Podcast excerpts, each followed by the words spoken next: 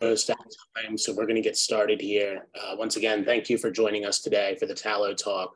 Um, at American Grass Fed Association, we do have an approved product program.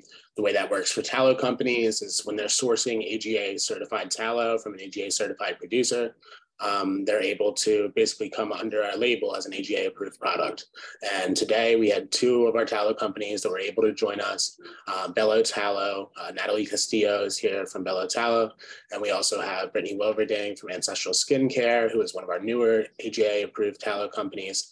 And um, with us today is also Carrie Balkcom, Executive Director of the American Grass Fed Association. So to get us kicked off today, we're just going to start uh, with a little word from Carrie on the organization, um, and then we'll get we'll jump right into things. So, Carrie, if you want to say a word about AGA before we get started here, that would be great.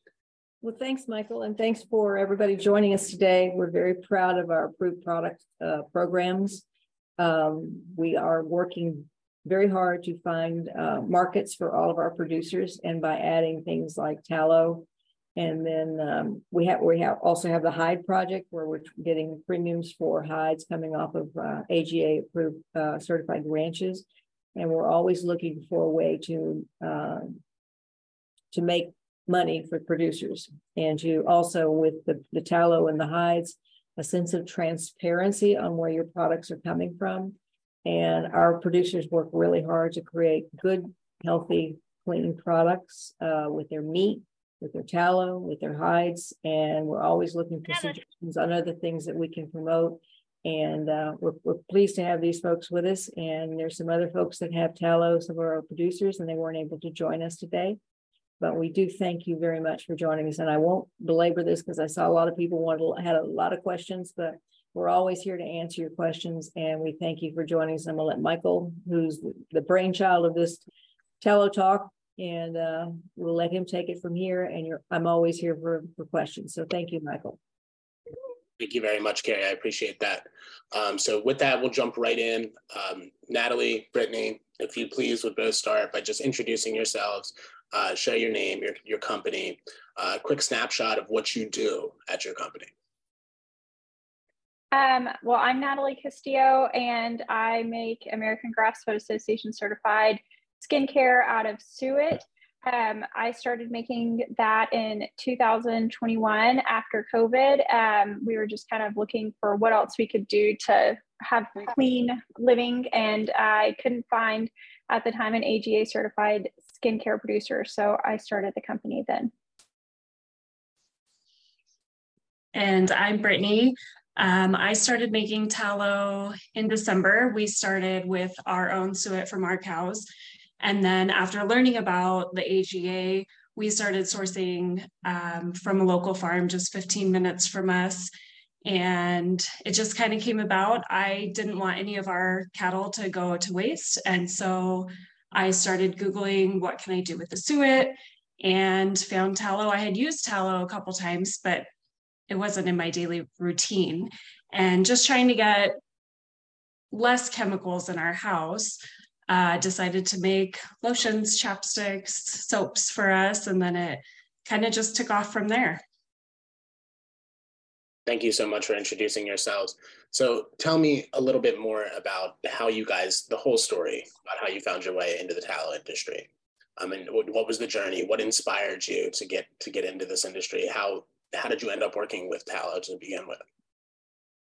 Um, well, for me, I started purchasing AGA certified beef from Holy Cow Beef in 2017. Um, my daughter was uh, just had just been born, and um, my husband and I actually saw a documentary on Netflix that was supposed to turn you vegan or vegetarian, but we had been eating paleo for a while, and I knew that wasn't the answer. I also have a background in ecology, uh, so I knew that cattle were very regenerative when raised correctly. So it, it, we really needed to just switch our meat. And so we looked up and found American Grass Fed and loved that um, they audited the ranches and uh, certified the beef as clean and that they weren't feeding any um, soy or pesticide ridden grazing or anything like that. So um, we, we switched over to Holy Cow Beef and then I started doing their social media in 2019 And so through doing their social media, I learned a lot more about the benefits of grass fed beef. And whenever I was looking for clean skincare in 2021, I was able to find tallow, but I couldn't find any that was certified at the time. I now know that uh, White Oak Pastures, of course, is AGA certified, but um, so I decided to start making my own. I just saw a big gap in the market. There wasn't enough transparency, in my opinion, with a lot of the tallow companies as far as not only where their tallow was coming from, but what type of tallow were they using? Were they using suet or trim fat? Um, once I started experimenting with tallow, I saw the huge difference in those two ingredients. Um, and so I decided to go exclusively with suet. And then I really researched and tried to figure out what was the best essential oils um, that were the purest and also had those high AGA standards. So I really kind of based my whole company off of quality control and um, putting only the best of the best ingredients in my tallow. Thank you, Natalie. And Brittney, if you would share a little bit more about your journey getting started with tallow as well. Yeah, so like I mentioned, we at first used the suet from our cows, um, and we didn't finish on com- conventional grain. We actually repurposed brewer's grain. So still no corn, no soy. Um, and then it was just supposed to be for us. And I had sent some samples to friends and they were like, you have to start making this. I want this. Um, one girl even offered to buy my recipe because she was like, if you're not going to make this, I'm going to make this. This is wonderful. So, yeah, then we ran out of our suet and I started looking and like Natalie said, uh, you know, the audit system with the AGA and all the standards that these farms have to reach to make sure that we're putting, you know, not only the best product on our plate, but also in our skincare line. Um, and so that's how ours kind of came to be. And we've been selling for, well, just since December, but I just hit my hundredth sale, which is pretty exciting. Oh, how exciting! yeah. it's it's good to see everyone everyone growing together. So that's that's that's always great to hear. I know I remember, um, and I hope Natalie tells a story later. But like, um, you know, I've, we've seen our company grow to hit like every state in the United States over the time that we've been working together, and that's just really exciting. Um, she posted a really heartfelt video when she got her 50th sale in Delaware. Yeah, you were my 50th sale. Michael was my, I was like missing Delaware and I was like, oh my gosh, why can't I get this tiny state to buy a tallow? And I'm like, buy, you know, I was missing like Vermont and Delaware were the last ones. I got Vermont and I was like, oh, I'm just missing Delaware. And then I'm just, you know, you go throughout your day and you get that ding, you know, that you uh, had a sale. So you check and it was Michael from Delaware, Michael Pan from Delaware. And I just, oh my gosh, I got so emotional. It was, it was so funny. But yeah, that was awesome. So doing everything we can to support folks. Now, yeah. Before we get too ahead of ourselves, just I know some of the members of the audience here might be newer to the tallow space. So talk about, you know, what is tallow, a brief overview of what it's generally used for, and maybe even some unique uses that you have found over your time working with tallow? I'm going to let you go first on this one, Brittney. Okay, so tallow is um, from the suet fat, which is around the kidneys of the cows. And when it's rendered down, it's this beautiful, white, pure, shelf stable fat that is full of minerals and nutrients and it's antimicrobial and antioxidants. Um, and you can take that and add some oils and make a skincare soaps, um, laundry soap.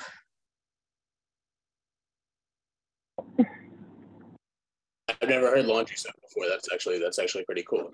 Um, Natalie, I know you you also probably have a, a, plethora of uses that you found for tallow over the years. Um, if you want to yes, yeah. So like like she was saying, you can mix it with different oils and when I started out, I thought, oh, I'm just going to have like one oil. It's going to be very simple, straightforward. And then I'm like experimenting with argan and jojoba and sweet almond and even arnica for like a muscle rub. And um, so I really complicated things for myself with, you know, keeping ingredient inventory. But I found that mixing with different things really changes the consistency or even like how much of that you're adding. I'm going to add more base oil of arnica to the sorbate to make it really fluffy and like a massage cream.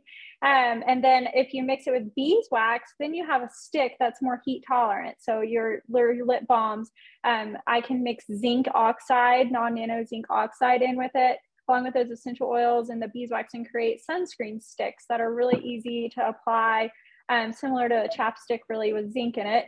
Um, and then deodorants is a new product that I've started making this year. That was probably the hardest product that I've made, but uh, tallow makes an amazing deodorant. And even if it's not in the stick form, I have several customers that use Time Machine, uh, which is an argan jojoba, very restorative blend. They'll use that as a deodorant or just any tallow, really, in a pinch, um, because it, like you were saying, it is antimicrobial, antifungal.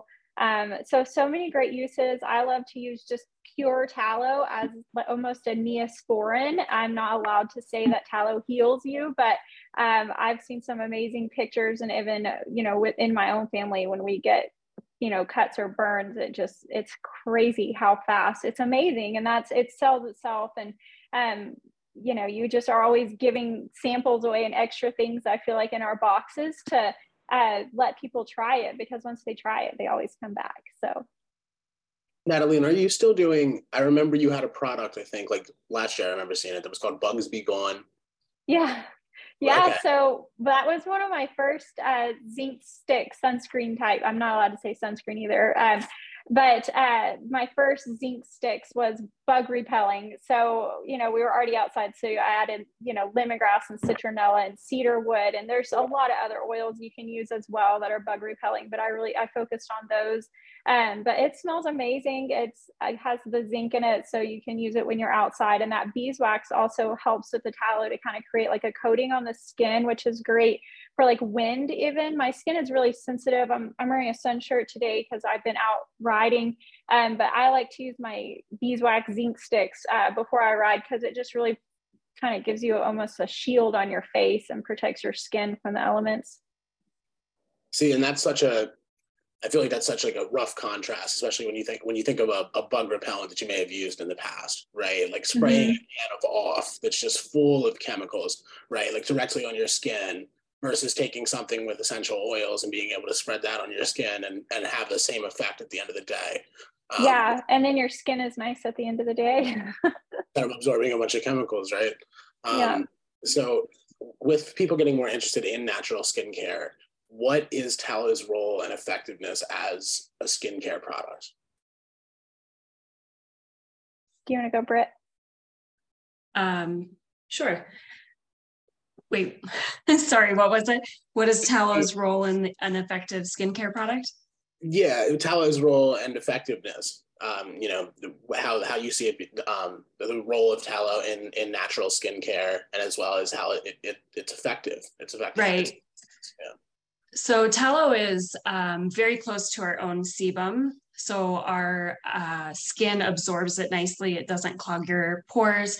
So being identical to our skin helps to build moisture, keep your moisture in. Um, sorry, I'm still a little nervous. no, it's okay. You're doing great. Yeah, I agree. Like it, it is so similar to our skin. Like she said, it's the same amino acid complex and uh, cellular structure as our own skin. So it's able to be absorbed. And all the great thing is all those nutrients are bioavailable to us. So we're able to soak them in um, you know, soak it in uh, because it it really is compatible and it's far superior to petroleum products, which even if they're adding in vitamin E or vitamin A, retinol, and they're adding all of these things into a product, if it's petroleum based, those are not bioavailable to you. If it's coconut oil based, it is not bioavailable to you because the molecules are too large and it's going to sit on top of the skin. Um, so it's important to to use tallow for skincare, which was the original skincare anyway, um, not petroleum based products because it's just better for your skin. And you know, you hear a lot about retinol. Well, tallow actually has a ton of vitamin A in it, and so it's a natural retinol. So people um, i'm 36 and i'm in the sun all the time and that was one thing that i knew I I was getting to where I was getting the wrinkles and my arms were getting really crepey and other equestrians that I know that are older that have been out in the elements a lot or just people that work outside. I love being outside, but I also am a little vain, right? I'm a woman. I want to stay youthful and glowy and but I also didn't want to do Botox for me. That wasn't an option. And I didn't want to put things on my skin that burned or tingled or um, had chemicals in them, which most of the anti-aging products for women do. And so I there were some clean make like I love crunchy makeup, but their skincare line was so expensive. It was too expensive to use on my whole body. So I wanted a product that I could use on my whole body. And that's actually how I found tallow was looking for something that I could use everywhere.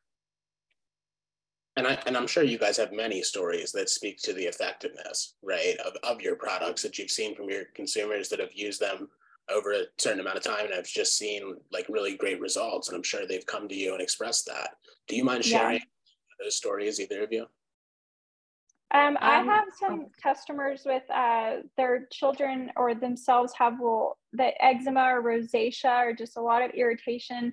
Um, even the after COVID, a lot of women are getting the dryness on the sides of their face here um, and redness uh, men that shave and can use it after shaving for razor burn. Um, my husband would get the, the dry patches down here after shaving. He has a really thick beard like you, Michael. So when he shaves, you get like terrible razor burn and then all the dryness. And um, yeah, diaper cream. It's I feel like a snake oil salesman. I don't know if you do, Brittney, but when yep. you're selling it, it's like it's good for this and it's good for this, and it's like whatever your skin is having issue with. I put it on my horse. I put it on the sides of his mouth for the bit. I put it on his eyes to clean his eyes off, so that you're not using like a a rag and like wipe or even a you have to get it pretty wet to you know eye boogers and stuff or you know your nose gets too dry in the wintertime from the heater and you know it's crazy it's everything. yep. Same. We put it on our dogs' noses too mm-hmm. when they get dry in the winter. Um, but yeah, I've had customers who, you know, buy their normal moisturizers at a high end um, medical spa and tried the tallow and they said they will never go back to you know what they used to use before because the improvements in their skin just after you know two weeks of using it was already visible, let alone now using it after a couple months.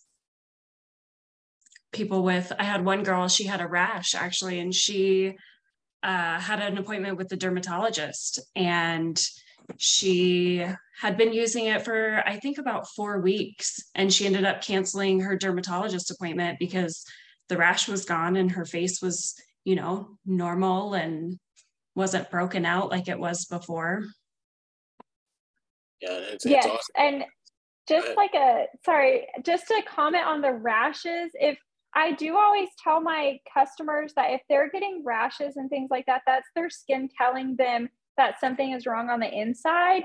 And so a lot of times I'll recommend them to go seek out a functional health practitioner or eating a clean whole foods based diet for a while or eliminating things like dye and soy um, and corn pro- corn products in their foods for a while just to see like okay if you take it out for a month and then you add it back in for a couple days do you still have the rash you know? Because yes the tallow is going to help your symptoms but there's something going on on the inside causing it. Mm or even other exterior, you know, your laundry soap that your yeah, face is on on yeah, your pillow. I, the babies and the laundry stuff i'm like what are you mm-hmm. oh we're using Dreft or even all or you know tide for you know this that and it's like okay but it, maybe it's missing some of these phthalate free or whatever they're right. writing that it's free of but what are the actual ingredients right so you guys have talked about a lot of the uses um, and it's clear to see some of the benefits of it but just and i know you guys said sometimes you feel like snake oil salesman because it does like so much but what what are a high level overview what are the key benefits of tallow? Like not just skincare but just in general like why should everyone be using tallow? I would say uh, that it is it's getting back to our roots really. I mean it's what our ancestors used and it really is what the romans wrote about it. The egyptians put it in the tombs and um, it is what is best for us at the end of the day. And petroleum based products are bad for our skin, they're bad for the environment. Um, and also, you're supporting small businesses. I think it's so cool whenever I send in my quarterly check to y'all because it's like, it's not a ton, you know, but it's like I'm helping support a movement. Like my customers are paying for my products and their dollars are going to into the hands of ranchers. I have three ranchers on board right now that send me that are AGA certified sending me beef fat. I'm about to have a fourth when we move to North Carolina. I mean, I'm paying them like they are my raw ingredient. And I love being able to support that. I, I went to school for uh, renewable natural resources. So I have a minors in forestry and rangeland ecology. And I didn't really necessarily want to get into ranching. Um, that wasn't for me. And uh, but I loved the rest- restoration side of it. And I was an environmental scientist for a while, and now I can kind of give back to that in a different way. And um, sorry, I kind of got a little rant, but that's you know we're putting the dollar you're voting with your dollar as a consumer and if you're giving your dollar to Jergens or uh, Neutrogena or any of those other companies they don't care about their ingredients i'm sorry they don't they're owned by huge corporations. At the end of the day they care about how cheap can we get the raw product into a container and on the shelves and what how can we maximize profit and how can we sell you more of it? So it's water based um you know tell i tell people it's concentrated skincare. You're gonna yes it's a four ounce jar versus a 16 ounce jug full of water but this is going to last you longer yeah and just being you know sustainable to where it's not these lab created uh, ingredients going into your skincare yeah absolutely important to be taking care of our skin important to have purity um, so you talked briefly about the history there. You were saying that the Romans had tallow in the tombs. And um, this is actually one of the questions I'm most excited about today, because you guys seemed excited to talk about it, and that's the history of tallow.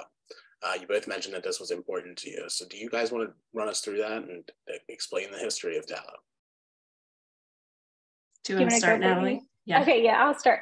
Um, so, the first recordings that I could find of tallow and I started doing research about it was the Romans were using it for skincare and that's actually how they discovered soap is they had their tallow and they they were like butchering uh, and cooking and this tallow mixed with the, the the ashes from the fire and so that's they noticed it bubbled and that was like the first you know mentions of soap uh, I know that the Egyptians had it in their tomb along with like beeswax, actually. It was highly regarded, it would be like a gift to the kings.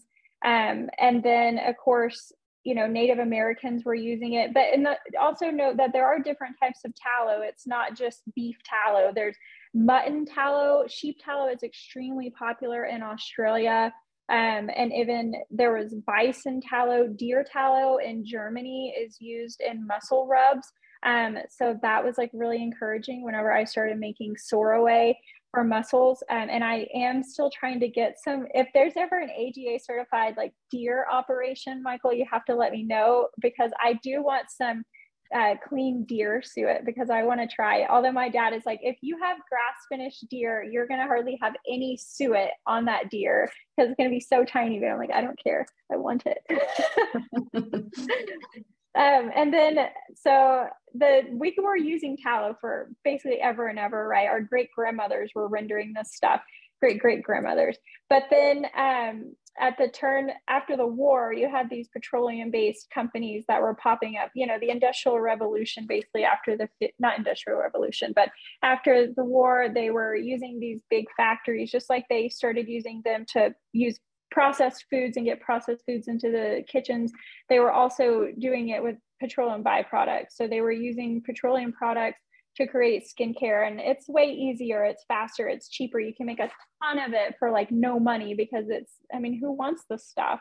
Um, tallow is hard to work with. It makes a mess. It's hard to get consistency. Um, it's expensive. It's super time consuming. So yes, it fell out of favor very quickly. Um, and then the pretty shiny bottles of lotion replaced it. Yeah, I was actually just reading on Dial Soap, and they started as a tallow soap.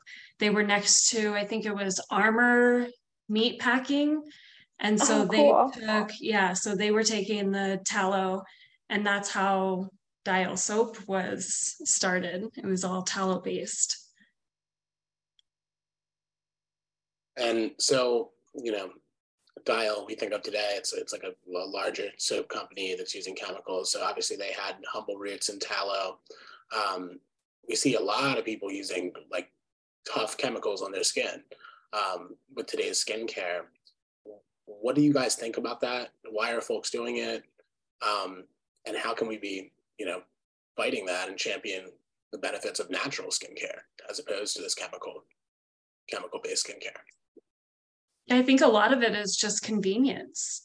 And that's on the shelf at the grocery store. You know, when you stop, like last year, we were going camping and we had forgotten bug spray. We stopped at the local grocery store and found the chemicals, you know. Um, and it's also what we're kind of um, conditioned to use. My parents use bug spray, my grandparents use bug spray, you know, with any chemical in the house.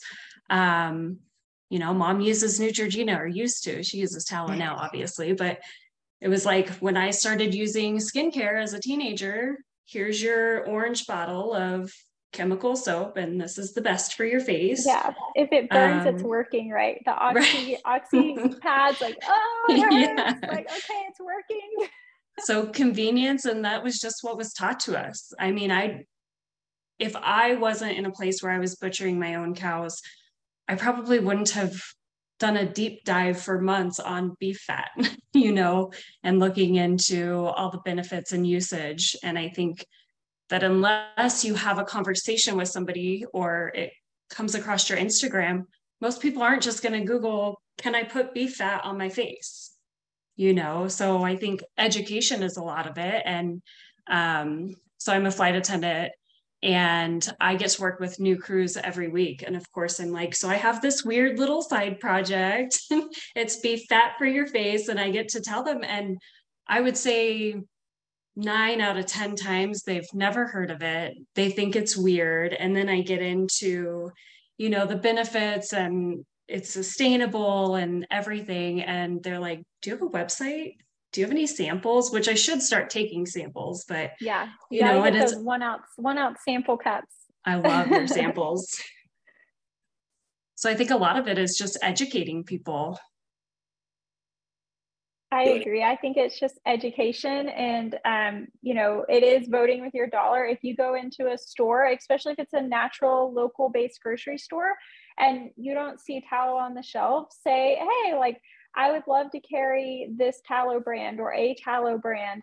And uh, just ask for it because that's how wholesale partnerships start out. Um, I had so many customers in Lubbock asking, like, when is there going to be a local place to buy tallow here? Like, we need a local place. And so I started uh, pursuing a partnership with Veritas. And so now Veritas carries my tallow at the Merc. And um, then it was a, a place, a little bitty place called Health to You in Seminole. It's a tiny town, but I have customers there that use my product and have it shipped to them. So they go to their local health food store and they're asking for it or they're mentioning it on Instagram. It was actually just an Instagram story of uh, Health to You, you have to carry Bello Tallow. And it's like, you know, now I have a door. It's like, okay, one of your customers wants this. So now that's a new wholesale partnership. So it's asking your local places, requesting it politely, and they're there to bring things on the shelves that you want. So if you ask for it, they will give it to you.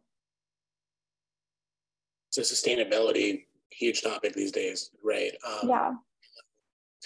Really aligns with that, I feel like, and especially the AGA certified tallow that you guys are using in your products. Can you talk about why tallow and particularly AGA certified tallow is so aligned with the sustainability that we're searching for in using natural products? Um, I would say that it's aligned with sustainability because these cows are regeneratively raised. And that's why I really sought out the AGA certification, is because that takes away any question in my mind of where did this cow come from. I don't have to explain, and I do, of course, to have a lot of transparency of where it comes from, but my customers can see that logo and know that those cows are not grain finished. They are not fed uh, industrial processed corn, corn or soy grains. Um, and yeah, and I love that y'all audit the ranches once a year and you can really see what's going on. I've had the the opportunity to go to Holy Cow Beef's operation and see how they operate and um, just seeing how not only they treat their land because their land and it's something we learned about in rangeland ecology also is you're not a cattle cattle rancher you're a grass farmer um, because you really are just farming grass like you're creating the best forage and the best habitat for an animal to live in and by doing that you're creating habitat for other animals as well um, and you're helping with the water cycle and you're cycling nutrients and organic matter back into the soil Yeah, um, just echoing, you know, what you say. We actually just started more of a rotational grazing. We don't have much property, but with our cows, and we're already seeing the improvements just, you know, in the last four months of moving them from pasture to pasture and what it's done for our soil and how much healthier our cows are. Um, we're already getting into fly season and it is almost non existent from what it was last year. So our anim- animals are benefiting, our land is benefiting, which will only, you know, turn around and benefit the animals again. Thank you guys for your thoughts on that. Um, so, and feel free. So, first of all, can you guys talk a little bit about your experience as an AGA approved tallow producer? Um, why did you get into that? What what comes with that with that approval, and what you know how has it benefited you um, i would say it's benefited me um, y'all have been so helpful to my company and helping market my company and just spread the word about oh like for somebody who's already interested in AGA beef and then they see that there's an AGA tallow, it's like I'm only buying the best of the best beef. So why would I settle for less for my skincare? Because that's why I created Bello Tallow is because nobody could tell me how their cows were finished that were doing tallow at the time. I mean, there are companies out there if you search, but I was looking for local and um, anyway, so yeah, you get to you get to be spotlighted as a producer, not a producer, but a, a company that's AGA certified. And then also I love being able to educate people about American Grass Fed Association certified beef as well and the benefits of that. Um, I hope I've opened the doors to some new customers to hopefully not just Holy Cow Beef here where I am locally, but also the other ranches or ranches that I don't even know about that are AGA certified for other customers um, looking for clean raised proteins that they can seek that out. Yeah, we are very new to our approval. So it's been what, six weeks since we've become a, a approved product. And just being able to say that this is where fat comes from brings a sense of confidence to the customer that they are getting um, the best of the best. I have seen tallow makers on Instagram, you know, saying that their grass fed and finished suet that came from the local butcher for a dollar a pound. I'm like, that really a trusted source? So to be yeah. able to have the label and explain to people what that label mean or logo, what the logo means, and um, just the whole process of what the farms have to do to get the AGA certification, and then that supreme product is in our tallow. Um, it's just you know with all the greenwashing with labels this is this is what it is we offer this clean, grass fed, grass finished, um, AGA approved or certified beef fat. And I think that a lot of people like knowing right up front this is what they're getting. No, oh yeah, it's grass fed and grass finished. Anyone could sell you grass fed and grass finished beef fat, you know. So I think that just uh, gives the customers confidence in what they're buying. And among the benefits they've discussed, um, all of our AGA approved products are listed on our website. Um, you also get the opportunity. I'm actually working on Brittney's uh, producer profile right now, which is a long video that we do with folks so they can kind of lift up and tell their story. Um, and you can learn some more about them. And uh, we share that with our entire network of consumers around the country. So um, a lot of things to benefit the companies that are willing to work with us that are that are doing products that are in line with our standards. Um, one last question for you guys today before I open it up to the public to ask any questions that they might have is what, what would be your call to action for our audience today? Whether they're, they're consumers of tallow, uh, potentially people thinking about getting an AGA approval for their tallow company, um, or someone that's just curious about this whole this whole tallow world. Um, how can they contribute to promoting and supporting sustainable natural skincare and AGA certified tallow production in their own ways? Wow, that's a really loaded question, Michael. Um, I would say like 15 questions in one. Um, so I would say that, uh, let's see, to get tallow into the hands of more customers, I really think it's about social media right now. Social media is where it's at. Um, sometimes I feel like I'm lacking in my ability or my time uh, to focus and educate more on my post. Uh, that's a goal of mine.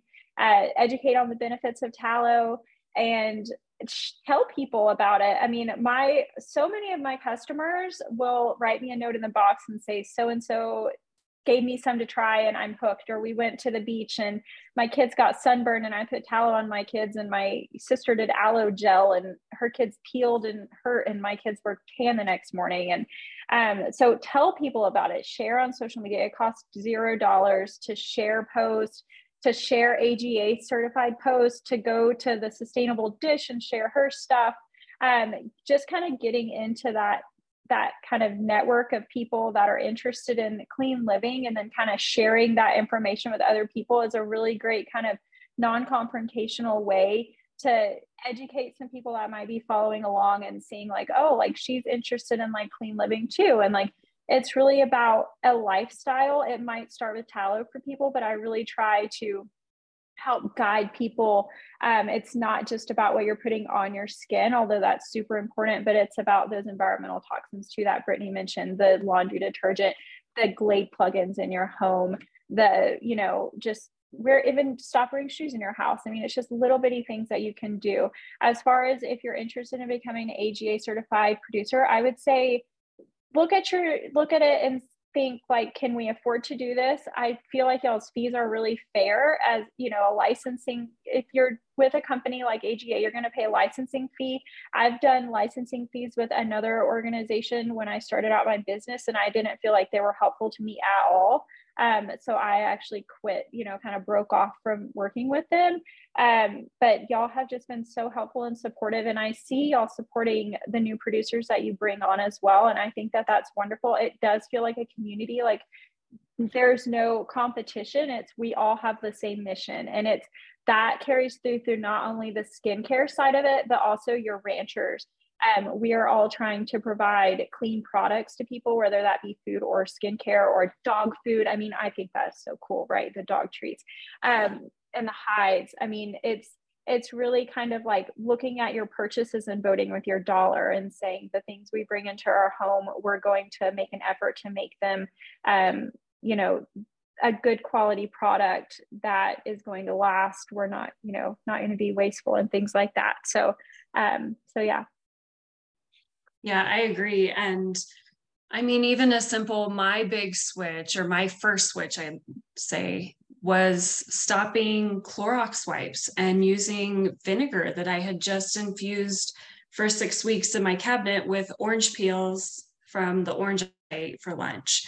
Um, little changes like that. And like Natalie said, voting with your dollars. And if you can't, posting on Instagram, sharing your local or maybe not local, your favorite tallow or whatever company you support, it takes seconds to share something and your share who might be out of our reach of who follows us could bring in one two three customers or they share it. And now we're getting the word out about tallow to way more people inside of our reach which like natalie said I have to work on my social media because I've always just shared silly little things on our farm and the business tallow page is very new for me. Um, actually anything online. This is only my second Zoom call ever. so, um, but yeah, just sharing, voting with your dollars, and buying our tallow, buying our tallow too. That always helps. Speaking of that, where can people go to learn more? I put some links in the chat, but if you guys want to talk about your socials, your websites, um, please feel free to plug yourselves at this point in time. Okay, all my stuff is Bello Tallow. Uh, so Bello underscore Tallow, that's my uh, Instagram. You can find me on Facebook. My website's bellotallow.com. Um, pretty easy to find. Bello Tallow, it's B E L L O as in beautiful or handsome in Italian, and then tallow as in tallow. And ours is ancestralskincare.co, both for the website and for our Instagram. I will say we are leaving. If anybody wants to try our tallow, we're leaving on vacation. So give me grace if I don't get it shipped in a timely manner. We will be yeah. back June 3rd. Don't worry about it, girl. They'll, they'll wait for the good stuff. I know. That's like my toxic trait is thinking as soon as that ding comes in, I have to I run know. to the post office. I know. We love to beat Amazon too. We're very good. We have great customer service. The small companies, we have really good customer service. And if something arrives to y'all and it's not perfect, you have to let us know because yes. I had somebody receive melted tallow the other day and she felt bad telling me because I sent her more. And um, I was like, no, I want to know if something's melting, if it's not arriving right, if it's like, if the packaging is wet, I don't know why it'd be wet, but I mean, if it's not perfect when you get it, you got to let your companies know so we can fix it and make it right. Yep, totally. Thank you guys very much for um, getting on today. Um, I just want to open it up to anyone in the audience if there's any questions um, coming in here.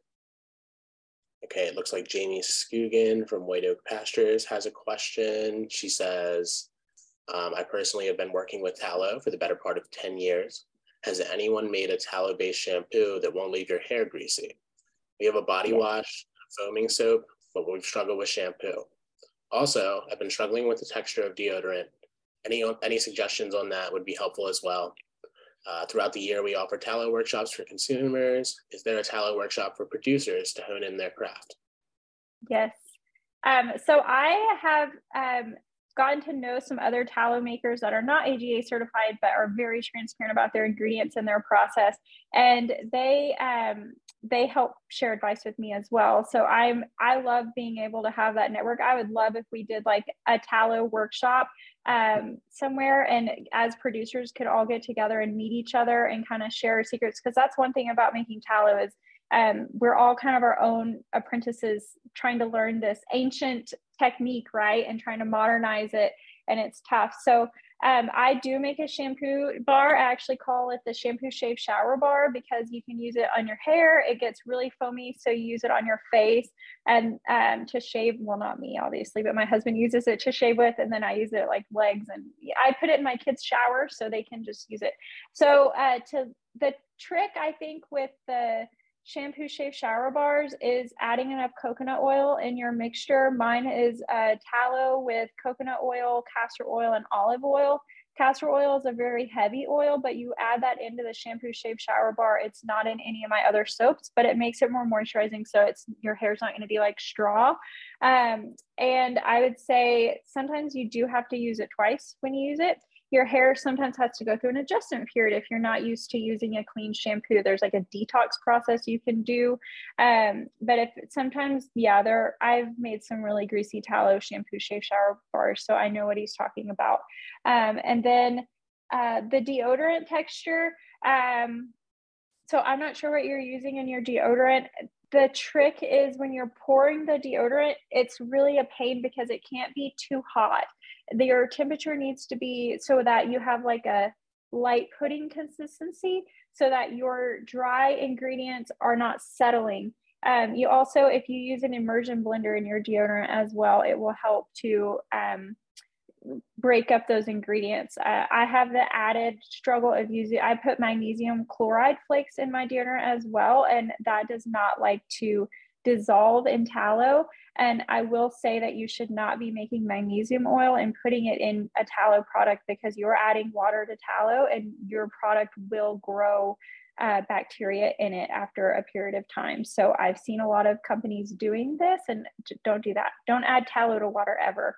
Um, so you have, if you're adding magnesium to tallow, you have to do it with the dry um, magnesium flakes and you have to grind that first for quite a while. And then you have to let it sit in the tallow and you know, mix it pretty often. Deodorant's really tricky with tallow, I'm not gonna lie. Um, but keep the coconut oil out of it because coconut oil is going to sit on top of the skin, like I said earlier, um, and it will stain all your clothes. So a tallow deodorant without coconut oil, really good. But um, yes, if you wanna message me and ask me some questions personally about what you're doing, I will be happy to answer questions. Wait, or Brittney, anything to add there? Uh, I do not make shampoo bars. I did make a goat milk one just before. Um, so, and I don't make deodorant yet. It's on the list, yes, the never yes. ending list. it's a yeah. really beautiful opportunity for collaboration. I, it would be really cool to see you guys all connect and share knowledge and improve each other's businesses through that. So hopefully. Yeah. If anybody wants to reach out to me too, I am an open book. Um, I lost a friend over making tallow because she made it once and sold it. And I will help with problems. There's another tallow maker. I helped her troubleshoot an issue that she was having. And I shared recipes with her, uh, what works for me, what doesn't work, what I do. I am an open book if anybody has any questions, also. Awesome. Awesome. Um, next question, and I might know this from reading uh, some jars of tallow in the past, which is um, Does tallow ever go bad? They have a jar that is a couple years old. Now I have read that if you open it and put your fingers in it, then it might not last as long. Um, and then like had it there for years, but I, I'm to let the tallow maker speak to this instead of myself. So I actually am going to do um, some laboratory testing on my tallow. I'm really excited about. It's a little. Some of the tests are kind of expensive, especially the shelf life test. Um, but the the standard that I've seen everybody write for liability purposes on their jars is eight months. I feel like that's pretty industrial industry industry standard. Um, I would say that I use my tallow on my horse and it gets disgusting. I purposely take it to the barn and leave it in his brush box so it's got dirt and hair um, it's been out there for over a year and I can't seem to grow anything in it. I can't adjust the smell. I do use amber jars for my tallow so they are not, they don't get sensitive to light. A uh, very old tallow that has been through temperature changes, uh, you're going to lose some of the smell from the essential oils, but the tallow should actually be fine. Um, I would you know, just proceed with caution. I probably wouldn't put it on my face or my baby or something, but I have tried to spoil it and I haven't been able to yet, but I am going to do some lab testing on my tallow because I want to know some data.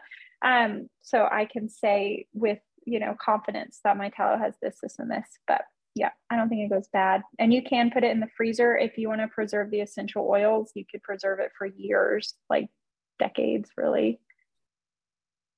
Yeah, I've done the same thing. I have a jar that I just left open you know, to collect whatever dust is flying around. I've done splashes of water in it to see if that would grow mold. And it's been six months and it's still perfectly fine so far. So it is antibacterial say, and antifungal. Um, so it does keep things from growing. So I would yeah. love to do some more testing on it. I really, um, if there's anyone, a master's student wanting to do uh, a thesis, uh, I would love for you to use my tallow to do a report.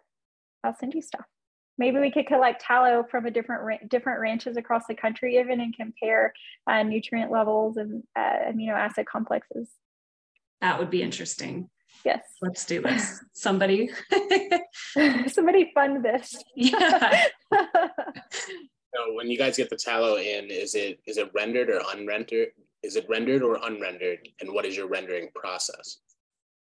So it is raw. It's in its raw form. It is not rendered. Um, my rendering process, which I know is different than Natalie's, I dry render. Um, I don't like the idea of putting water into it. Um, I did do a batch that ended up as my cooking tallow. Uh, I just felt the texture was different. so I myself try to keep it as pure as possible. Um, I do have jars that I've bought from, I have Natalie samples, but I have other jars that I bought from makers who do wet render and it's beautiful and lovely, but I just choose to dry render. Yeah, I think everybody has their own preference on like how they like to render, whether they dry render or wet render. I prefer to wet render um, because my my fat comes either pelleted. I really prefer if I can get it pelleted because it it renders a lot easier um, and kind of faster at a lower temperature.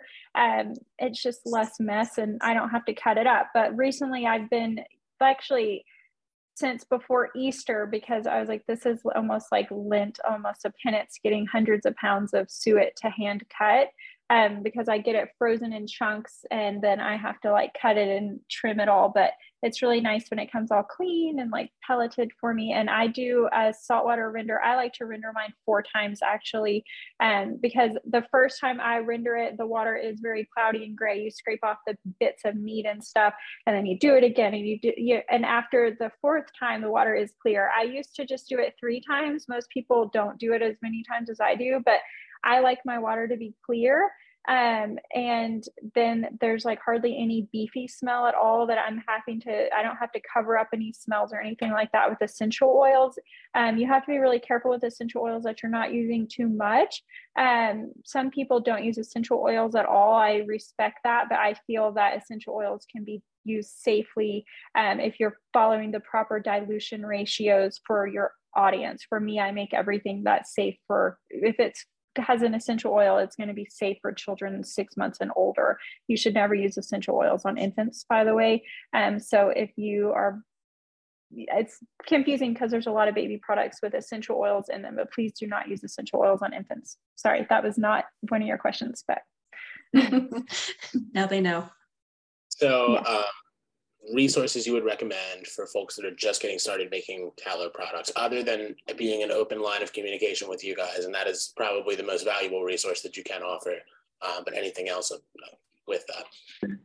I would just say google and look you know read blogs of people who have done it um, and their process and compare that to you know another blog's process and just kind of get educated in that and then just start playing with it and find what rendering process you like. I played with um, different amounts of oil to tallow for weeks before I was happy. And now I just have jars, quart sized jars of tallow in my bathroom that I probably should do something with, but just play with it and see what you like and what process works for you so um, the difference between I think you guys are calling it trim fat or outer fat versus the the suet. Yeah, so suet and trim fat are totally different types of fat. It's very interesting. So when you render both down, trim fat is the fat that is you see on your steak or your roast. Suet is the fat you're not seeing on your plate. It is um, when I get it, it's a lot of times it's almost a golden color, especially if it's coming from holy cow beef cows or the Texas cows that are on more protein dense feeds and less of it. Um, it's very hard, almost like a cheese. Uh, it's super difficult to cut up, um, but it's more nutrient dense. And they actually discovered that suet has, is more nutrient dense and contains CLA, conjugaleic linoleic acid, I believe. I could be saying that really wrong. I'm sorry, but the CLA is a higher concentration, and they didn't even know what CLA was really until they were doing uh, cancer research and discovered it in the tallow of cows and discovered that grass fed cows have more of it. Um, and there's more of it in the suet than in the trim fat.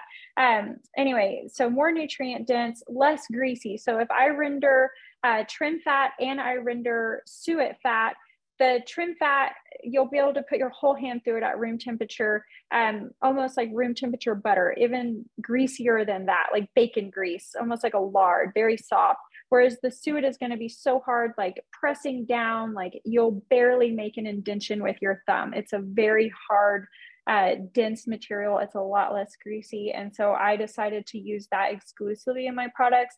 Sometimes if I do get trim fat, I'll use it in a candle Um, but or I used to make soap, but I don't even use it in my soap anymore. I just I don't even hardly get trim fat to be honest because it's so much work to render it. If I'm gonna render it, um, it might as well be the good stuff. But uh, yeah, it's good to put in candles um, and things like that. And I think it's good to cook with to trim fat. Yeah. We talked a little bit on rendering earlier, uh, wet versus dry. Um, slow cooker or stove top? We have a question about. Mm. You can do both. So I used to do slow cooker whenever I started out. And if you're just doing at home, I would recommend just going with the slow cooker.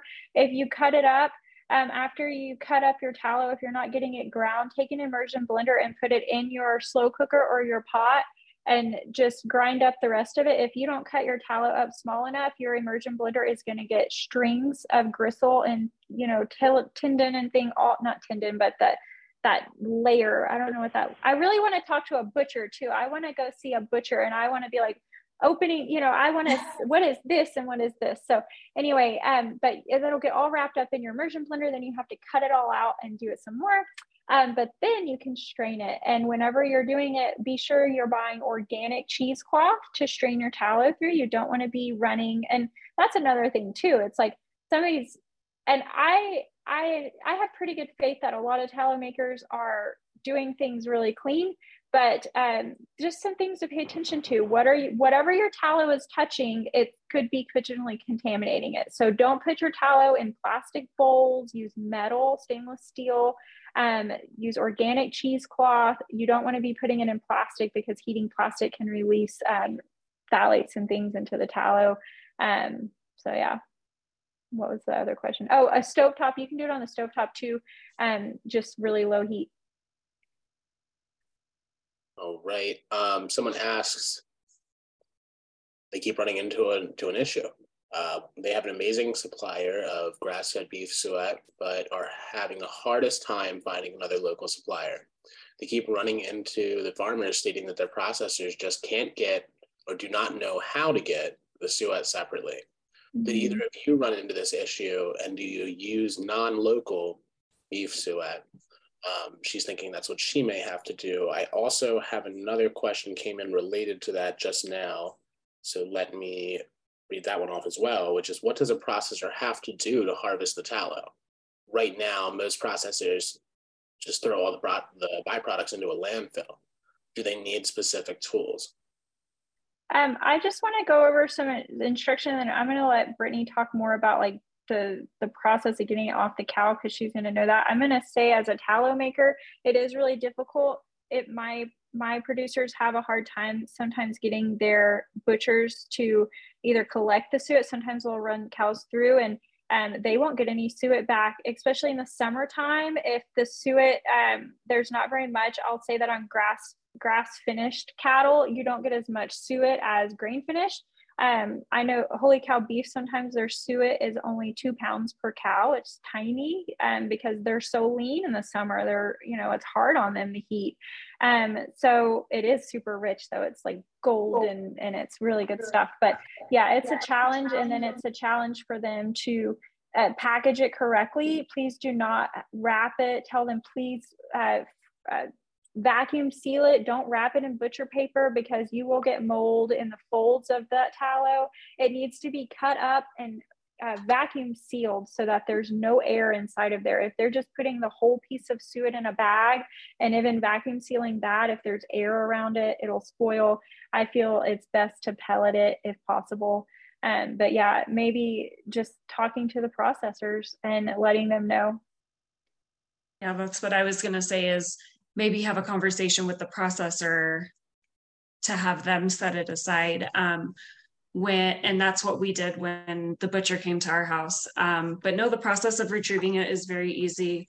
Once they open up the cow, um, it's attached to the kidneys and they actually let it cool or else it will just start dissolving when they pull it away. So they um, did the whole butchering process and then separated it so that it would stay intact.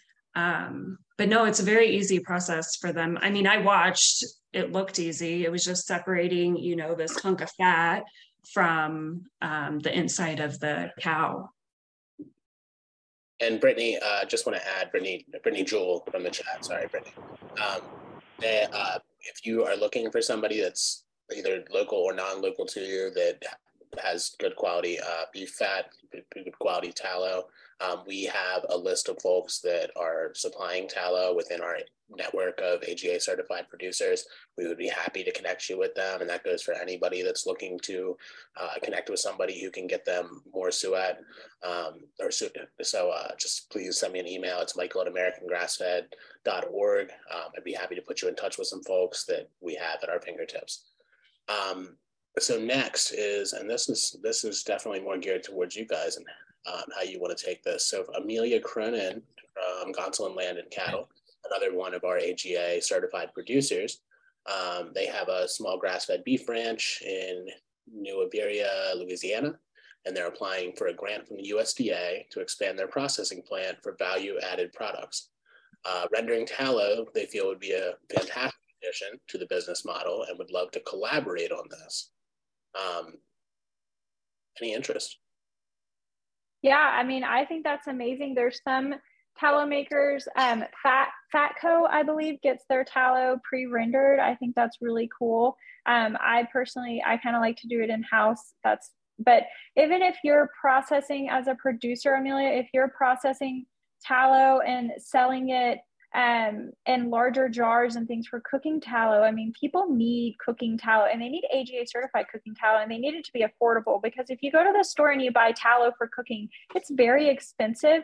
And there's really, I mean, I saw one that came in a plastic bucket at Ace Hardware the other day and it just says, um, not, you know, grass fed tallow. And then I looked at their website and it's like naturally fed cows. And I'm like, what the what does that mean you know um, so people there is definitely a need for rendered tallow because rendering it is very difficult um, i've seen some really cool like rendering equipment where they're like rendering pots um, where you have a valve at the bottom and then you can have the water underneath where you're separating out kind of all that sludgy stuff that I'm getting off the bottom of my cake. So it's a way to kind of render at an industrial scale. So that would be amazing if somebody was providing tallow, even if you're not wanting to make skincare with it personally, like you can sell okay. it to other people. Yep. And on that note, the cooking tallow, one of my friends, um, they sell cooking tallow and they sell out every time they post it on their website. And I meant to hit on that earlier with a usage of tallow cooking. Our ancestors did it, you know, not just skincare, but for cooking also. So it looks like, um, so maybe potential partnership in that grant. So it looks like Amelia put her uh, contact information in there. If you guys want to get in contact with her after, maybe hash out somehow this collaboration might work. Um, It'd be great. Really awesome. Uh, another question from Brittney or Natalie. My supplier is putting my tallow in non-vacuum sealed bags. Do you think that's no good? As, oh, go ahead. Go ahead.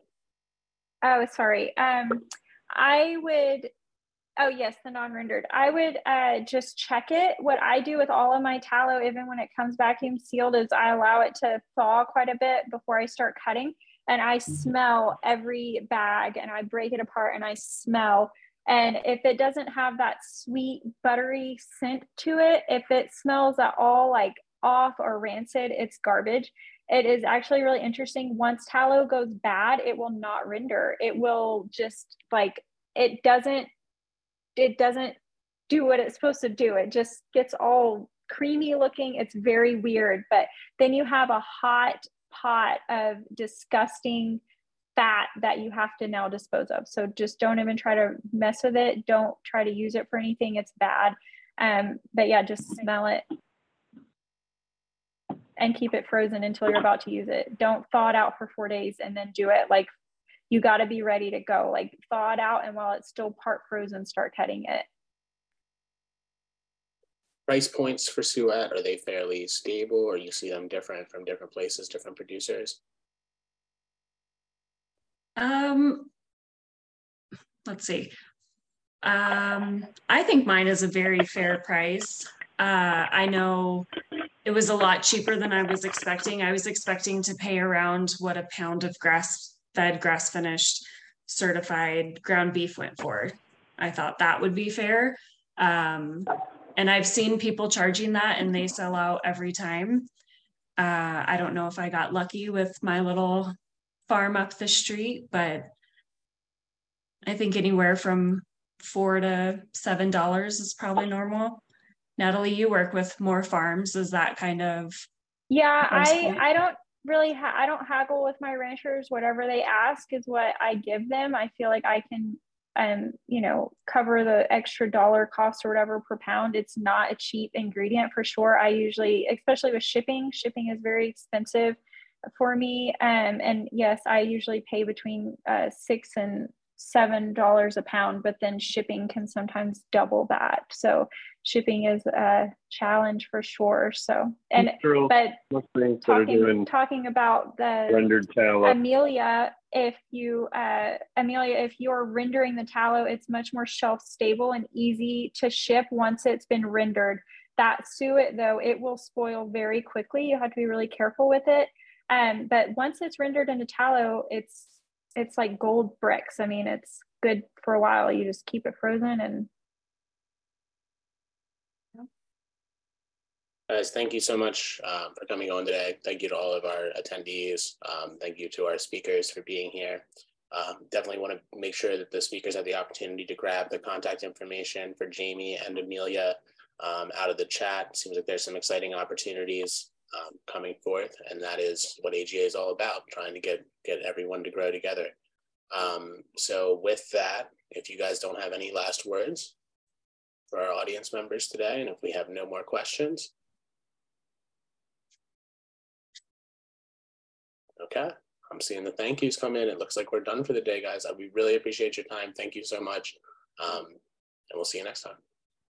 Thank you so much. Thank you. Thank you, guys.